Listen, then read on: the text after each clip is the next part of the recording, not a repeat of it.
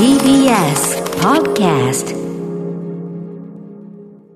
はい、水曜日になりしたなりました。日比さんよろしくお願いします。はい、よろしくお願いします。えー、そんな日比さんね、はいえー、TBS アナウンサー日比真央子さんがですね、えー久しぶりにちょっとお時間ができたようで、はいご自身の時間を非常に有意義に使われたという件、ありがとうございますえー、まあ、あのーインスタグラムでね、そのはい様子を見たというリスナーの方からメールをいただいておりますので、これじゃあぜひ日比さん読みでお願いしていいはい、はい。ご紹介いたします。ラジオネーム、リンロンさんからいただきました。歌丸さん、日比さん、こんばんは。こんばんは。こんばんは。5年目、5年目、おめでとうござい番組ます。5年目迎えましてありがとうございます。ありがとうございます。そして私のインスタグラムを拝見しましたということで、メトロポリタン美術館展に行かれたのですね、とうん。日比さんがニューヨークのメトロポリタン美術館で撮影をし、今回日本で再会したというマリー・ドニーズ・ビレールのマリー・ジョセフィーヌ・シャルロッテ・デュ・バルドーニュという絵なんですけれども、うんうんうん心をつかまれるとても印象的な絵でしたと。うんですごく長く描いてくださったんですが、うんえー続けて、えー西洋美術のオールスターが揃っている今回の展覧会、どれも素晴らしい絵画ばかりですが、私が一番心をつかまれた絵を、日比さんが3年前にすでに記録に刻んでいたというのを知って、思わずメールしてしまいましたと。うんうんぜひ感想も聞きたいですということで、ありがとうございます、リンはい。ドンさん。ね、ありがとうございます。はいえーということで、まさにこのマリー、マリー、えっ、と、んん？マリー・ジョセフィーヌ・シャルロット・デュ・バルドーニュという絵の名前ですね、これはね。そうなんです。はい。これはいこ。の絵はどういう絵かと言いますとですね、まああのまあ、若い女性ですね、一つに髪をこう束ねて丸めた女性が、はい。ちょっとかがむような形で、んこれは何を描いてるのかなと思ったんですけど、うんうん。まあ、楽譜なのかな。スケッチ風のことをしてるのかなと思わせるような。大きなこうボードにですね、こうまあうんペンを片手に持って、左手でこう膝の上にこう立てかけてと言いますか、はい。フックをかけた状態で。なんかさ、こっちがモデルであれなのかな、うん。こっちをスケッチしてんのかなみたいな、うん。そういうふうにも見えますよね。見えますよね、うん。で、この光が窓から、大きな窓が真後ろにあって、こう、はい。ふわーっと自然な光が差し込んでいて、またそれもすごく美しく、て。逆光で、なおかつちょっと部屋の明かりもあって、うんソフトにこう顔も照らしててみたいな、すっごい絶妙な光の表現ですね。このワンピースも水色のワンピースで、ふわーっとしたワンピースにピンクのリボンが腰に巻かれていて、はいすごく印象的な美しい女性が描かれている、その裏に、とか後ろに、はいおそらく隣の建物のベランダおに、小さく男女が何か楽しそうに語り合っているっていう。いるな、確かに。うん。この絵は何だっていう、うんうんうんうんいろんなシチュエーションが想像できるので、はいはい私3年前に実際にニューヨークのメトロポリタン美術館に行った時も、ご旅行された際に。はい、この絵を実際にそのメトロポリタン美術館で写真にどうしても撮りたくて残してたんですね。なんであの、久しぶりにやっぱり、あ再会したわけよね。また会ったねすごいね。気持ちで、本当にそれすごい。また会えたしかも向こうからやってきた。本当うん。に、すごくそれも感動的だったんですけど、はい。で、この絵に関して、リンロンさんもね、このメールに書いてくださってるんですけど、私当時、メトロポリタン美術館で見たときは知らなかったんですけど、恥ずかしいことに、今回の解説で初めて知ったんですが、うんうんこの絵は長らくルイ・ダビット、まあ、いわゆる巨匠と呼ばれるマラーの死という絵を描いた、まあ、ジャック・ルイ・ダビットという画家がいるんですけれども、このジャック・ルイ・ダビットのものとして扱われていたんですがあー、1996年にようやくこの女性のバレールのものだと特定されましたと。で、しかもこの絵、バレールさんが描いた絵は今のところ3点しかないとも言われているそうなんですが、うんうん。はい、出たというか、ねあの、ちょいちょいね、うん。え絵画であったり、音楽の世界であったりっていうので、うん。実はあったと思われるというかね、ええ。言われる、もう、あの、分かってるのも含めて、うん。まあ、要は、女性の功績がええ。男性作家のそれとされていたりとか、しいかもこれ、巨匠に飲み込まれているというかね。これ結構よく聞く話で、はい。あの、いや、でも全然こいつ違うと思うんだけど、みたいな。はいこれもそうなんでしょ、まさに。まさに、あの、私、マラーの死という、その、ジャック・ルイ・ダビットの絵も私は好きで、すごく、うんまあ、見てた、はいたんですけど、うんうん明らかに、肌のタッチであったり、うんうんもうそもそも絵を描く視点はい。というものが、全然言われてみれば違うよねっていう、うんうんうん。ていう。かもう言われなくても違うよねっていう感じで、うんうんうんはい。あの、こうやってでもようやくこういう研究であったり、最新のテクノロジーをもとに、んなんだこれっていうのが、うんうん。徐々にこうメトロポリタン美術館であったり、ルーブル美術館であったりってところが、はい。研究を重ねている、分析してるってことを知れたっていうのも、うんうん。確かに。3年前に同じ絵を見てたのに知らなかったから、まあ、よりね、詳細な解決、解説もね、あったでしょうからね。今回あの、そういった内容も詳しく知ることができたっていうのもすごく嬉しかったですね。でもすごい素敵な絵ですね。うんそうなんですとっても1801年。でもかん、いろいろストーリーがね、ええあの後ろの男女といいあとやっぱりその、こちらをモデル、要するに実は見られてる、うんうん。こちらこそが書かれている、うん。こちらこそが観察されている、見る見られる関係の逆転がスリリングだ。って僕映画の解説でよく言ったりしますけど、まさにその構造が絵そのものにあるようなね、絵ですね。この眼差しがまた優しくて力強くて、で、うん。この窓ガラスになぜだかひびが入ってるっていうのも、はあはあこれも何かしらね。またちょっと何かのストーリーを感じさせるよそううな。ですよね。はい。あの向こうに見える建物も込みで、なんか場所もここがこうだからみたいなのあんのかな？ねえ、なんかいろいろと考えられるへえ、本当に、えーストーリーのある絵画だったので、はいはい。で今回久しぶりにあの予約制になってからなかなかやっぱり大きな展覧会っていうのうんうん。足を遠のいてしまって、はいはい。そうなんですよ。い。けないから。はい。久しぶりにこういった絵画、もう本当にあの、リノンさんメールでも書いてくださったように、うん。もうフェルメール、まあ、クラーナハ、エルグレコ、フェルメール、レンブラント、ターナー、ルノワール、ドガ、ゴッホ、モネ、マネ、セザンヌも全部いて、はい。うわ、久しぶりですって気持ちで。いや、だから、い 要はさ、まあそうだね、実際にメトロポリタン美術館でもご覧になってるから、向こうで見たガイタレたちが 退去して来日そう、しかもずっとね、コロナ禍で来日公演なかったのなかが、なか、ええってことですもんフェルね。メールさんもいらっしゃったんですかって気持ちで。うんうんねえ。本あの、平日だったかな、平日の昼間に行ったんですけど、はいたくさんやっぱりいらしてて、うんうん予約制で。サマーソニックですよ。もうあ、ね本当そうです。うんフェスフェスニューヨークからやってきたフェス。絵画のフェス。じゃあもうガン上がりで、しかもね、季節もいい感じですから。そうですね。んまだ桜も少し、あの、国立新美術館なんですけれども、残ってて、うんうんはい、あの、いいねいい、いい天気の中で、はい久しぶりにこう、絵画を浴びるように鑑賞できて楽しかったです。うんええ行こう。まあ、あの、結構ね、人も入って、これだけのビッグタイトル。あ、でもそうか、チケット予約制だからこそね。はいね、最近はね、そうなんですちゃん。と見やすくもなってるしね。えまだ5月の30日までやってるということですから。これは行かなきゃな。お散歩がてら行ってくださいそして行ってね、その日比さん直伝の、うんえー3枚のポストカード、ね、えー美術展。とにかく3枚。え、なんであれ3枚。この3枚という縛りこそが、これ非常にないい教えだなって私も守っているんですよ。はい日比さんもね、3枚。これはね。えー今回はですね、えー6枚、3枚ルールが。ちょっと崩壊しました。久しぶりのオールスター再開にとさすがに。さすがにちょっとこのパイセンたち揃うと、ちょっと3枚じゃ無理かなと。そうなんですよ。こうフェルメールさん、モネさん、こう、いや、どうしますか？つって。えエルグレコさんいりませんか、うんセザンヌさん大丈夫ですか？ああちら立てればこちらがということになりますから。あ、倍で行かせていただきますっていう感じで。3の倍数というね、そんな奇弁があろうかという話ですけども。ねえ。はいえこ、これはあるの？マリー・ジョゼフィーヌ・シャルロット・デュバルドーにあるんだ。あったんです。だからそれもまた嬉しくて、はいはいはいあ、この展覧会の主催者とも気持ち繋がったっていう、。せっかくその気分でね、あ、これポスターカードあったら買おうって思っても、なってないやつがね、たまにね。そうそうそうあれがっくりするよね。なんだ、なメジャーどこだ。そうそうそう。メジャーどこだ？どうせそうやってっていううんね。、俺がよく言う、あの、これ以上、これ以上このアーティストを推薦する必要があるでしょうか？それに通じる理屈で。そうそうもうこれは縁でねえのっていうね。んねえ、そっかそうか。でもこれもあるんだ。うああ、じゃあこれあるうち。これでも多分、あの、なんていうかな。人気あるだろうなと思った。なんかこの見たら。いや、本当に、あの、皆さん熱心にポストカードもご覧になってましたし、うんうんまたメットって書いてあるだけで全グッズが欲しくなっちゃって、ねもうまた散財しちゃった。そりゃそうですよ。はい。いろいろとね、グッズはいも含めて楽しかったので、ぜひ皆さんチェックしてみてくださいまた来たの増えまし。た。えっ、と、新国際美術館、えっ、と、メトロ美術館展、えっ、と、5月の？はい。5月？30日ま5で月30国立新美術館でやっております。そんなに油断ならない日数だぞ、これは。確かにね、もうだって4月も半ばですもそうんね。よ、意外と意外とというう。ことで、ありがとうございます。ぜひ素敵な情報おすすめでございますえメールもありがとうございます。素敵なメールですね、リンロンさん。はい、そんな感じで始めたいと思います。はいアフターシックスジャンクション After Six Junction. 4月13日水曜日、時刻は6時今9分です。えーラジオでお聞きの方も、ラジコでお聞きの方も、こんばんは。こんばんは TBS ラジオをキーステーションにお送りしているカルチャークリエーションプログラム、アフターシックスジャンクション、通称アトロク。パーソナリティは私、ラップグループ、ライムスターのラッパー歌丸です。そして、はい、水曜パートナー、TBS アナウンサーの日々真央子です。あのね、先ほど、そういうこう、まあ作家、画家であったりとか作家であったり、まああと音楽だったりとかっていうところで、えーまあ女性のアーティストが作ったものが、その男性のそれと、なぜか不自然なまでのあれでされてきたりとか、まあ横取りされたパターンっていうのもよくよく聞くし、ね、そういうような、あのー話もこの番組でね、特集とかでもしてきましたけど、ちょうど、あのー昨日ね、またあの配信開始になった、えー福田理香さんと金田純子さんのにご参加いただいた Amazon Audible の、えっ、と、アトロクブッククラブの中で、えっ、と、金潤さんがね、昨日なんですか、いつのタイミングかな、あの、進めていた、何週前から進めていただいた、存在しない女たちっていう、あの、まあ、本当にデータをベースに、いかにその不公平な、一見表面上平等ってことになってますよって言っても、例えば、もうゾッとする話ですけど、薬の治験だとか、車の、その、座席とかそういうのの設計のサイズであるとか、すべてそれは、男性、特に白人男性のそれをベースとなっている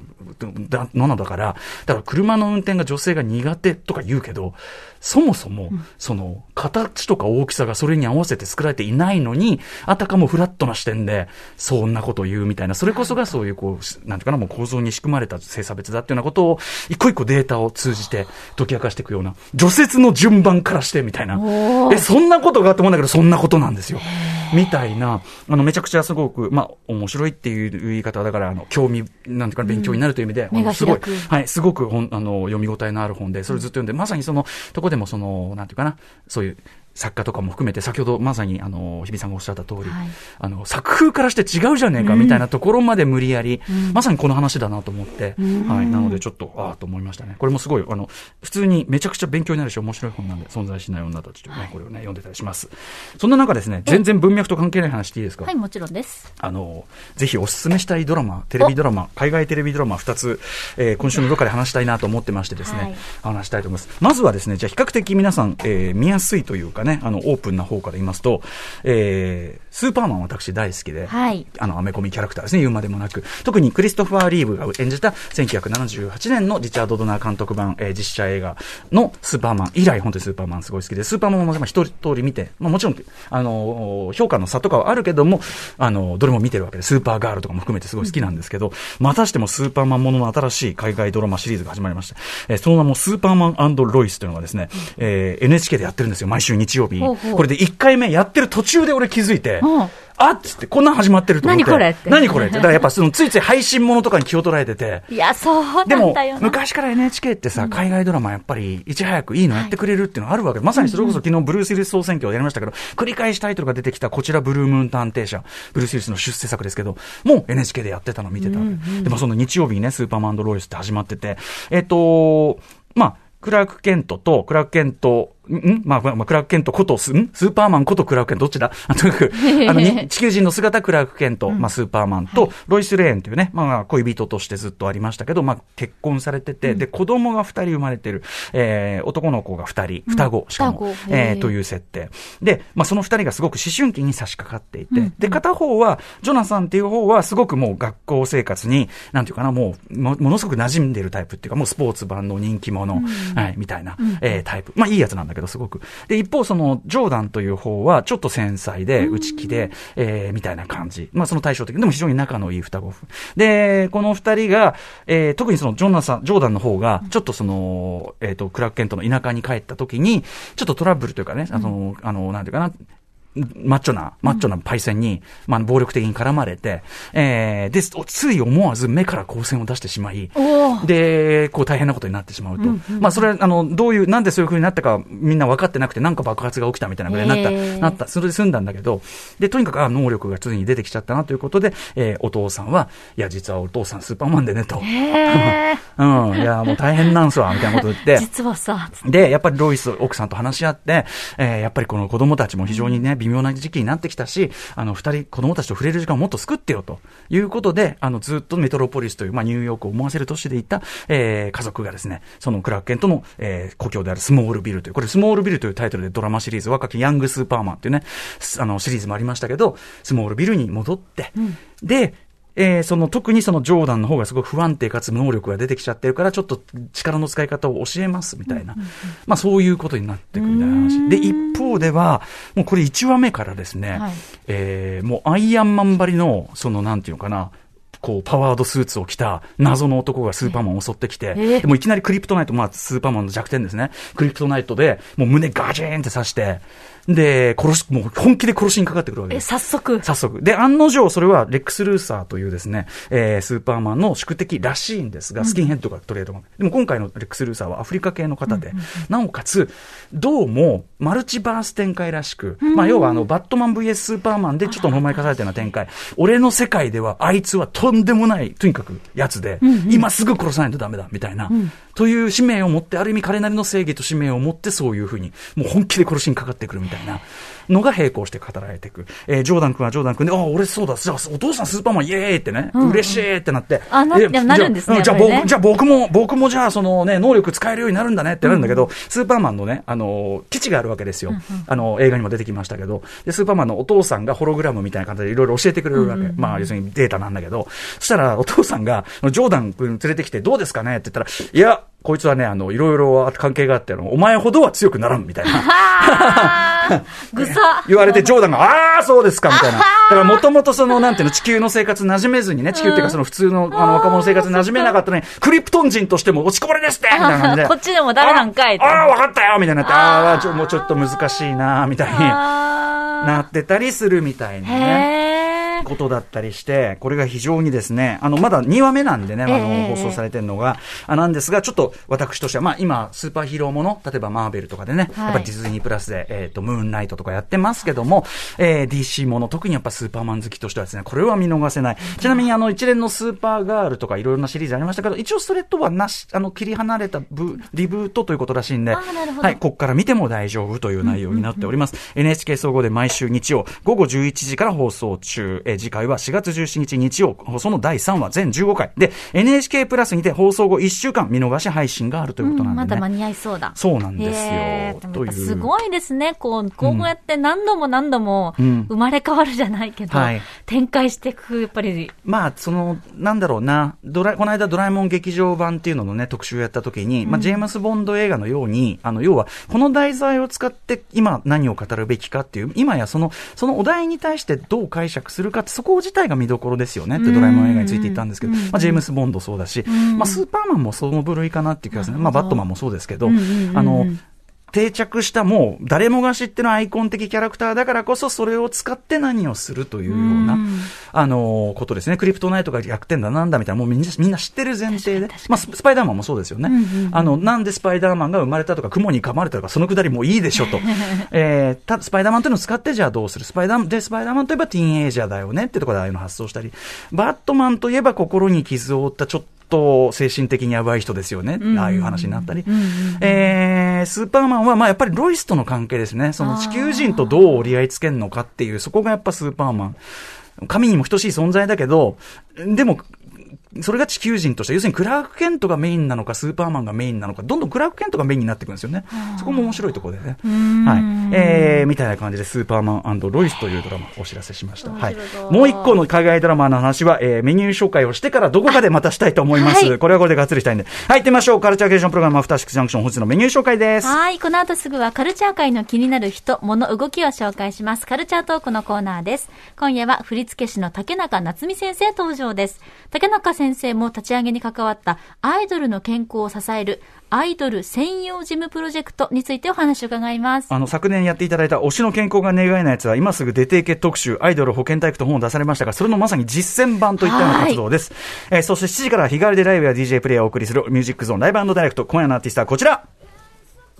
3月9日にファーストアルバム、グリーンライトをリリースしたソウルフルなシンガーソングライター、古井里穂さんが番組初登場です。そして7時40分頃からは新概念提唱型投稿コーナー。あなたの映画館での思い出や体験談をご紹介、シャータイジゴイチエです。そして8時台の特集コーナー、ビヨンドザカルチャーはこちら。インドヒップホップのスタイルウォーズ特集。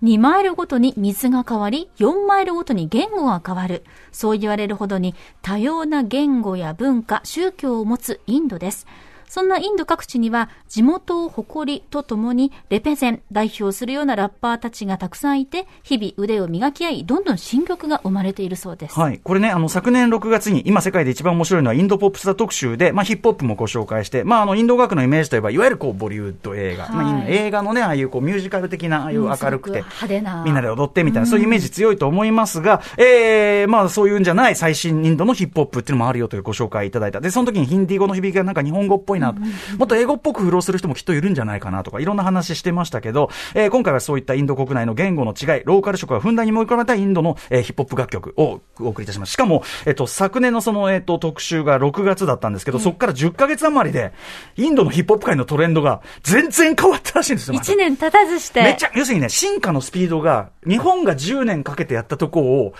もう本当に数年でやってるみたいうな。わー、さすがですね。そういうとこみたいですよ。なので、すごく楽しみですね、これもね。はい。解説していただくのは、インド音楽に詳しいライターのカルカッタ・ボンベイさんです。はい。さあ、えー番組への感想や質問などリアルタイムでお待ちしています。アドレスは歌丸アットマーク tbs.co.jp 歌丸アットマーク tbs.co.jp まで読まれた方全員に番組ステッカー差し上げます。そして各種 SNS、Twitter、LINE、Instagram それぞれフォローお願いいたします。それでは、アフターシックスジャンクション。行ってみよう After Six Junction. はい、じゃあちょっとですね、えー、まあ、オープニングいろいろ話してきましたけど、それにまつわってですね、こんな嬉しいメールをいただいてるんでご紹介させてください。はい、ご紹介します。ラジオネームマリンさんからいただきました。歌丸さん、パートナーさん、いつも楽しく拝聴しています。ありがとうございますありがとうございます。私は67歳の高齢者です。アトロクのオープニングトークが楽しみで拝聴していました。なぜなら、最近まであまり映画も見ませんし、ゲームもやりません。小説も読んでいないので、最近のカルチャーの話題にはついていけないというところもありました。しかし、最近気がついたのですが、長く生きている分、映画の本数は相当見ていますし、例えば映画館で、テレビの洋画劇場で、レンタルで。はいまた小説や漫画もたくさん読んでいます。ゲームもテーブルテニスからやっていますし、スーパーマリオを妻と一緒に夜更けまでやっていました。そうだ、昔はいろんなことに興味があったのです。そしてその歴史を知っています。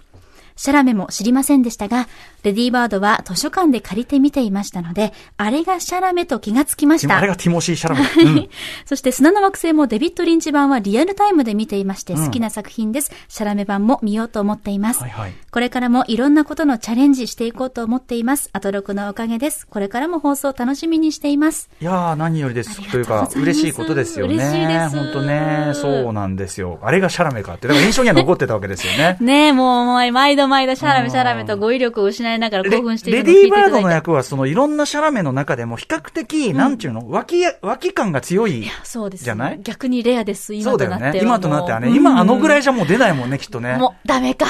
あの、ドドントルックアップがそのぐらいの感じかな、ネットフリックスというね、ところで見れますけども、はいあの、配信映画で見れますけども、ドントルックアップが、あ、あの、あ、久々にこんぐらいの軽い感じなのかなと思ったら、ちゃんといい役だったじゃない？そうそう。キーパーソン。キーパーソン。だから、本当にただチャラいだけで終わるは、もう今ない可能性が高いもんね確。かにやだ、もうだからこそレディーバードのあの感じっていうのがもうもはやレア。